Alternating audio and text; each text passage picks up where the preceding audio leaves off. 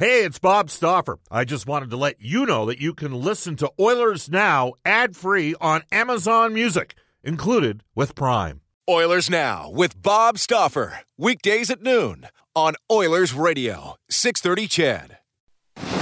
We return to Oilers Now with Bob Stauffer. Brought to you by Digitex. Office Equipment Solutions North America wide? Yeah, Digitex does that. D I G I T E X dot C A on Oilers Radio, 630 CHED. Wisconsin feel to today's show. We talked about uh, the man who was involved in the Staples game 1977, the Grey Cup, then with the Montreal Alouettes, now with the Green Bay Packers, Red Batty.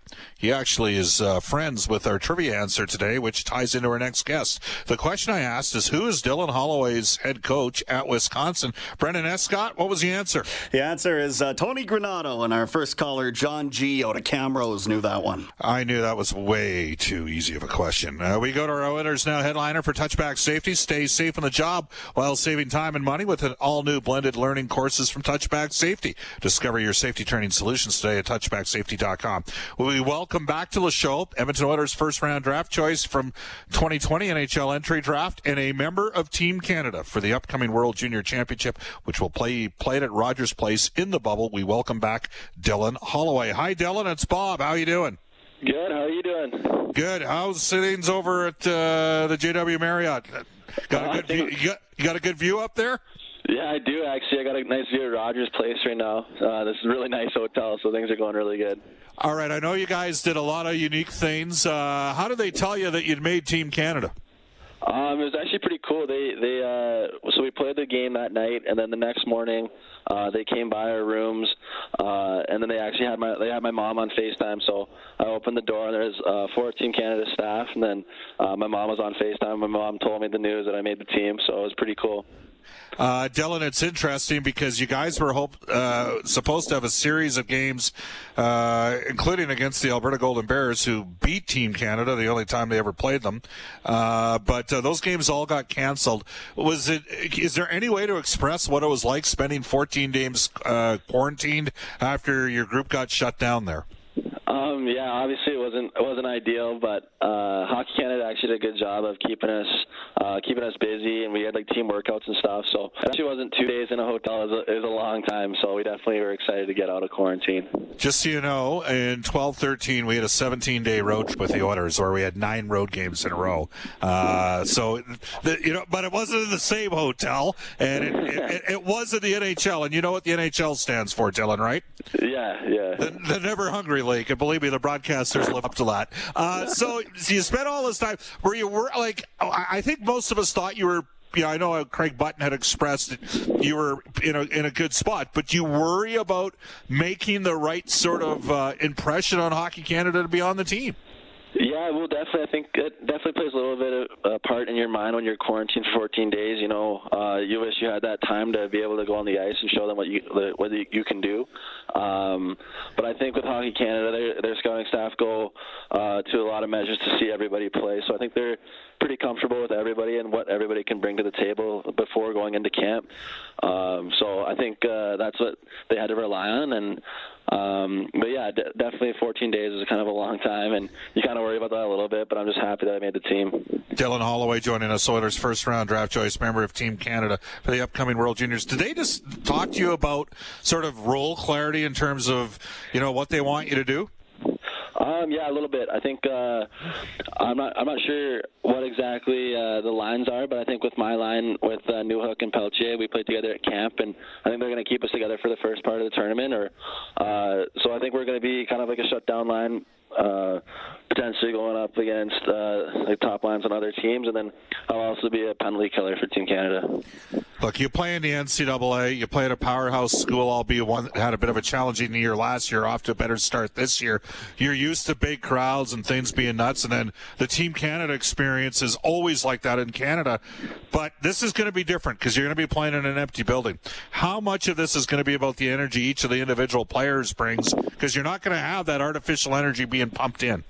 Yeah, I know. Uh, it's definitely going to be very different. Uh, growing up watching World Juniors, especially in Canada, it's a crazy atmosphere. So uh, it's I don't know it's gonna be a lot like a lot different now that we don't we're not gonna have that. Uh, but I know there's gonna be a lot of fans all over uh, all over Canada watching. So um, yeah, and like I said earlier, I think that uh, because it's been a dream since I was like a little kid playing in this tournament, everybody on the team feels the same way. I think we know like what this tournament stands for and how big of a deal this tournament is. So I think uh, we're gonna create our own energy before the games. Dylan, uh, you mentioned growing up watching Team Canada in the World Junior. Do you have a specific memory that stands out? Uh, I do actually. I think it was in uh, 2009 uh, when Jordan Eberle scored uh, the tying goal against the Russians in the semifinal with like four seconds left. That was one of the craziest moments I've ever uh, watched of Team Canada. 2010 was in Saskatoon, and the Oilers were playing that night, and we were broadcasting the game, and they put uh, Canada against the U.S on the gold medal game mm-hmm. on the big on the big screen scoreboard while the game was going on for the Oilers at the same time. Uh, I, I, I was having challenges f- uh, focusing on the Oilers game. I'll be honest, and and Jordan scored two goals in that game as well, so he was he was quite the hero uh, for for Team Canada that year. Tell me a bit about just your team. I mean, 20 first round. You guys got a lot of talent with this group, don't you? Yeah, we do. It's, it's definitely a very special team. Like like you said, 20 out of 22 skaters are first round picks. So uh, there's definitely a lot of talent. I think uh, like what you expect for the team is obviously a lot of skill, but I think uh, everyone works tremendously hard too. So you're not going to have the fans. You're. Uh, I'm going to assume your your your parents aren't in town. I, like you, you, are Well, I mean, you're, you might be a little different because it's just a drive up the highway. But for a lot of the guys, it's an atypical experience because it'd be guaranteed to have that. So, does it make the team closer? when you guys are spending this much time together and it's there's there's sort of no outside noise really yeah, I think it does actually. I think um, big thing that brings the team together is like adversity, and uh, the little adversity we had in camp with the 14-day quarantine. I think that brought the team together because we all went through that together, and we're all on Zoom together throughout those whole, whole days. So I think spending this much time with the team definitely does make the team a little closer. Dylan, we wish you the best of luck. Get after it. Go get the gold, man. Yeah, thank you very much. I appreciate it. All right, that is Dylan Holloway. And again, he is our Oilers Now headliner brought to you by Touchback Safety. Stay safe in the job while saving time and money with the all new blended learning courses for Touchback Safety. Discover your safety training uh, solutions today at touchbacksafety.com.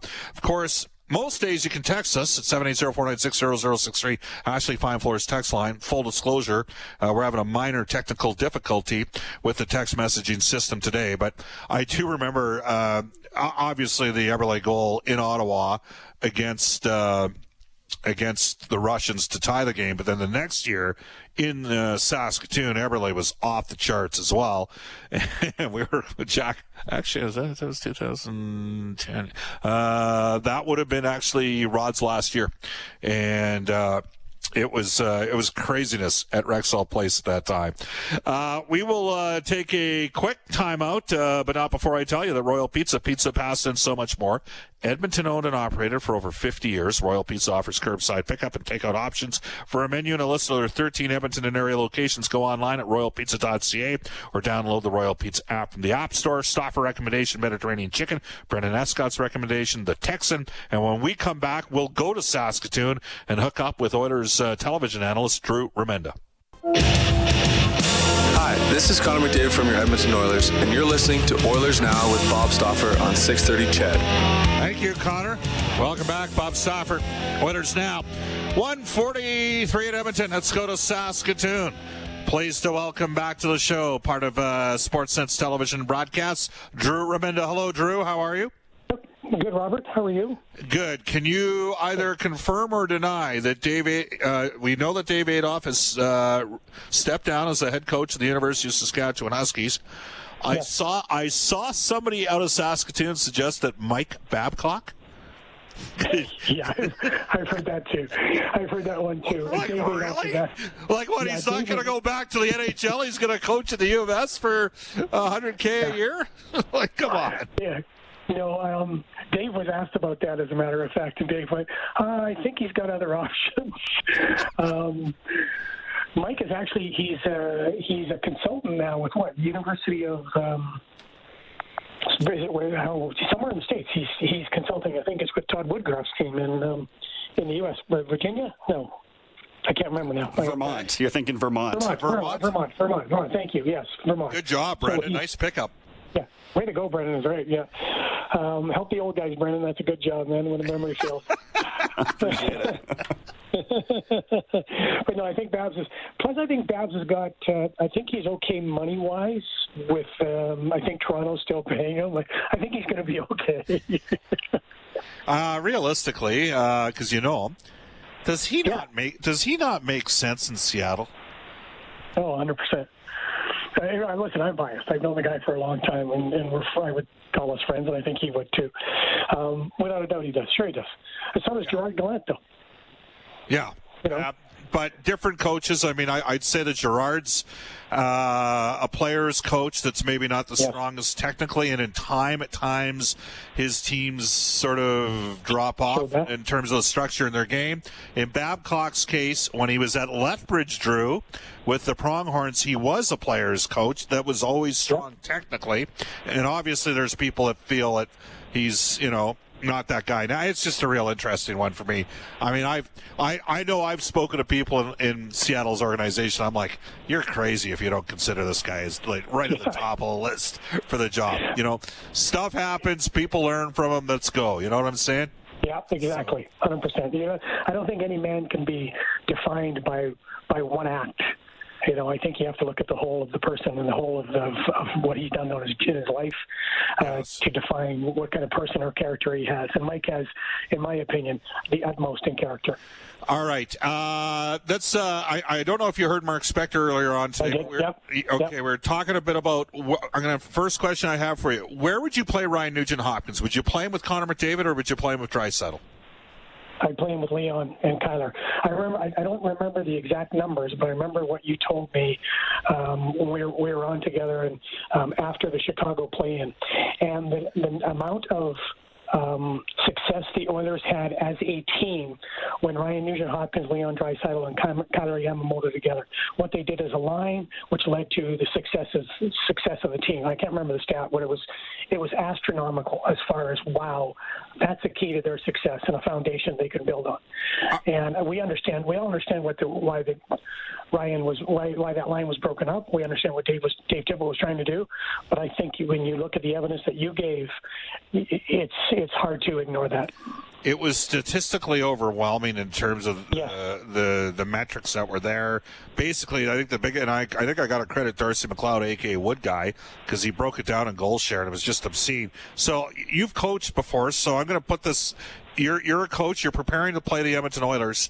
My theory is wherever Nugent Hopkins goes, that's the Oilers' first line. But if Nugent Hopkins is with Leon Draisaitl, who do you play your best defensive pairing against? Do you play them against Draisaitl's line of Nugent Hopkins and Yamamoto, or do you play your best defensive pairing against Connor McDavid? Connor. Yeah, that might be. I would, I would agree with you. Ryan Nugent Hopkins, Leon Draisaitl, Kailer Yamamoto, with what they did last year, would have been the number one line for the Edmonton Oilers. But the number one player for the Edmonton Oilers is Connor McDavid, and Connor McDavid is so explosive and so has the ability to game break. He has the ability to change a game in an instant. That I would want to guard against that. I would put my second combination against. Um, Uh, Leon's line, but I'd also try to get my best defensive forwards out against Leon's line. Against Connor, I would need to put my top defensive guys out there, my two guys on the point, because as I said, he's a game breaker that can change the game in an instant because of his speed, his his ability to attack, his his how he sees the ice, how he gets to the net.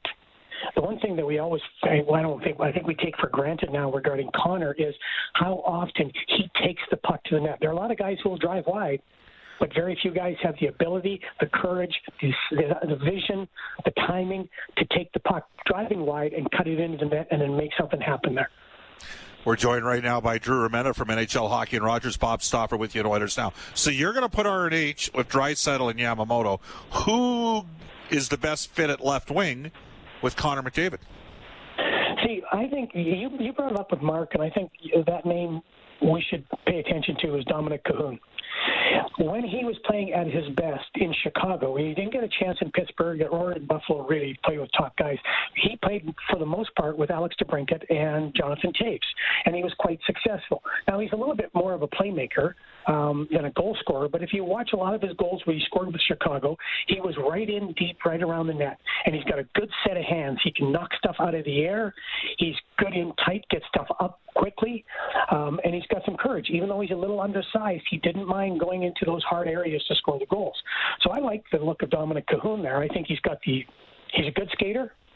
He's got the playmaking ability. He's got the he's got the courage, as I said. He's a little undersized, but that doesn't seem to affect him. Um, and I think if you put him with Connor, I think that that that would really be a compliment to him. It's interesting because we had Michael Rupp right after the Oilers signed Kahun in early November. We had Michael Rupp on the show, and as you know, he follows the Penguins, and he was Yeah. like he was like Bob Kahun had something going with Malkin, and then they traded him. And then Yeah. Never found that fit again with somebody else as effective as it was with Kahun. I was wondering about James Neal because, you know, he uh, we both know he had he had a couple lower body issues last year that affected his and he and he was better in the playoff in the play-in series. What do you do with James Neal? I'm I gotta come clean here. I love James Neal. I love the person. I like the juice that he brought. I've liked him since he was in Dallas as a kid, and I like a guy who puts po- points on the board. And I always thought he was a playoff performer. I would put him with Connor. I, I want to go back to what you talked about um, about Jesse about playing 15, 20 games down. I coached in Missouri. So I'm kind of from the show me state. He, he I, I agree with you. He's got to show that he can play Yep. those top line minutes and and and perform and mesh with those guys, the top line guys. So I'm with you there. I know James doesn't have the speed, but in the words of the great Conor McGregor, another great Conor, um, accuracy beats um, accuracy beats speed. uh, And sorry, timing beats speed, and accuracy beats power. That's that was that was the quote after he knocked out Jose Aldo. Jose Aldo. Um, James has timing. He's like Joe Thornton to me. Joe Thornton doesn't get up and down the ice anymore with with great um, timing or great speed, but he gets there at the right time. And James Neal has the ability to do that. So you've got a couple of good playmakers in Connor and Kahun on on the left side and center, and then James knows how to get to the right spot at the right time. Plus, he gives a little extra juice. He, he's, he's he's got that he's got that little edge to him, and I I like that from James. Now again, I'm totally biased when it comes to James. I love the guy, but that's why I'd like to see him to take a shot with Connor because he with with top players he puts the puck in the net. So you would play him at right wing, have Kahun at left wing, and have Connor at center. That moves Kassian down.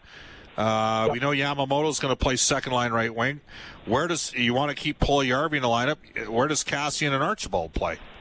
Well, that's a great that's a great question, and I, I don't know the answer to that. I think I think Cass I, Cass is a better top line player than a bottom line player. Like I think he's he, he gets more juice, and I think your your point is really well taken. He does feed off the crowd when No um, question. when he's playing. No his question. without a doubt. No que- and the and the team feeds off of him too. When when he he feeds off the crowd, and the team feeds off of him. He, he I think that's a really good point. Um, again, and I'll be I'll, I'll be honest with Yessie. I, I really need to see Yessie show me something. I really do. Um, before I, I start throwing want to throw him him big minutes, but I think. I think Zach could play with Turris, but he'd be fine with Jujar and Alex, as, as you said with Alex. I think Alex gets underutilized, but he's really good in the power play in that that second power play unit. Um, I think that you're going to see a, a little rotation of guys. I think Yessi and Zach are going to be moving up, and, and Archibald is such a um, a Swiss Army knife type of player that I think you can plug him and play him anywhere you put him. Yeah, no, it's uh, it's an interesting one for the Oilers in terms of the options they have forward. Is it inevitable because they've got? Let's face it, they've got an extra forward or two. Is it Yeah. inevitable that maybe a smaller trade happens where a guy maybe in the last year of his deal gets moved for a guy, a defenseman that's maybe in the last year of his deal? We're talking, you know, both below say two point five million dollars in price point. Does that kind of deal make sense? Now, it does make sense, yeah. In a 48 game schedule, though, uh, you know how close these games come together. We went through this before. When I I went through when I was coaching before. Right. That boy, those games, those games come quick, and guys fall off, and you want to keep guys, as many guys, and as have much depth as possible. And we know from the Red Wing teams that Ken Holland had, he had depth, man. Oh, he yeah. can pluck and play guys without a doubt, and that's why you're, you're that's why Jay Woodcroft and Dave Manson are so important. If, if the AHL gets going, they're able to continue to develop guys. But um, I think it makes sense, and you can never have too many defensemen. But I would like to keep as many of the forwards around. The one thing now they're enjoying depth at, at the forward position. You talked about it with Mark. You've talked about it since they made the additions. That this is a much better forward group than they've had in a recent number of years. In fact, quite a few years. So I, I'm not sure how much I'd want to mess with it. I think we're going to have to see how certain guys are going to fit in, like the SC, like Zach. Can he play a, a consistent game? And, and without without fans there, um, you know, can Tyler Ennis be a guy that's that little spark plug that we like and move up and down? How how offensive can Kyle Turris be? Can can Kyle maybe get up and play a different side? Maybe play the left uh, the left side when guys are dropping off, and you've got to shorten your bench. It's funny you mentioned that. I had somebody ask me about that the other day in the, in the league. You know, what? Just I know you guys got Turris slotted as third line center. That's where he's probably going to be this year. Doesn't necessarily mean he has to be there long term. And I was like, hmm, that's an interesting comment to make. So I was I was intrigued on that one. Drew, we love having you on the show. Hope you're doing well in Saskatoon. Are you the next head coach? Of are you the next head coach of the Saskatchewan Huskies? Again, I say it with pride, Bob, and you know it. I am part of the coaching staff that lost 100 games quicker than anybody in the history of the National Hockey League. My phone's not ringing too much for coaching jobs. Love it, Drew. Take care, man. Okay, buddy, you take care, pal. Bye. You bet. That is Drew Remenda from NHL Hockey on Rogers. It is 155 in Edmonton. Let's go to this day in Oilers history. It was a beauty back in 1984. Here's Brendan Escott. Wayne Gretzky scores five goals and adds an assist to register his 31st career hat trick in an 8 2 Oilers win over the Blues at the St. Louis Arena. Don Jackson, Rob Ramage had a, a tilt after a high hit midway through the second period in this one. Way to do some homework there. Uh, you know what Wayne said after that game? Actually, he didn't say that after the game, but he said years later, should have had seven. Only had five. Maybe that's true. Maybe it's not. Who knows? Uh, Dave Campbell, guest uh, pinch hitting for uh, Reid Wilkins. Reid's getting his holiday time in, I guess. Yeah, he's squeaking it in there. You're going to hear from Andrew Walker from uh, Sportsnet 650 down in Vancouver. Uh, Jamie Nye from CJME Radio in Regina for some CFL chat. Uh, we'll find out uh, more about uh, Sherwood Park's Chuba Hubbard deciding to shut down his season with Oklahoma State and declare for the NFL draft. Uh, we'll do that with uh, Oklahoma State athletics beat writer for Tulsa World. That is Frank Bonner. All right. Uh, tomorrow, Brian Lawton from the NHL Network, David Staples from the Cult Hockey, our NHL insider John Shannon with an update on NHL, NHLPA conversations for our friends at Legacy Heating and Cooling. Uh, for ongoing COVID-19 coverage, they'll have it up next with 6:30 CHED's afternoons with Jalen Nye after a global news weather traffic update with Eileen Bell. Have a terrific Tuesday, everybody. Oilers Now with Bob Stauffer Weekdays at noon on Oilers Radio, 630 CHED.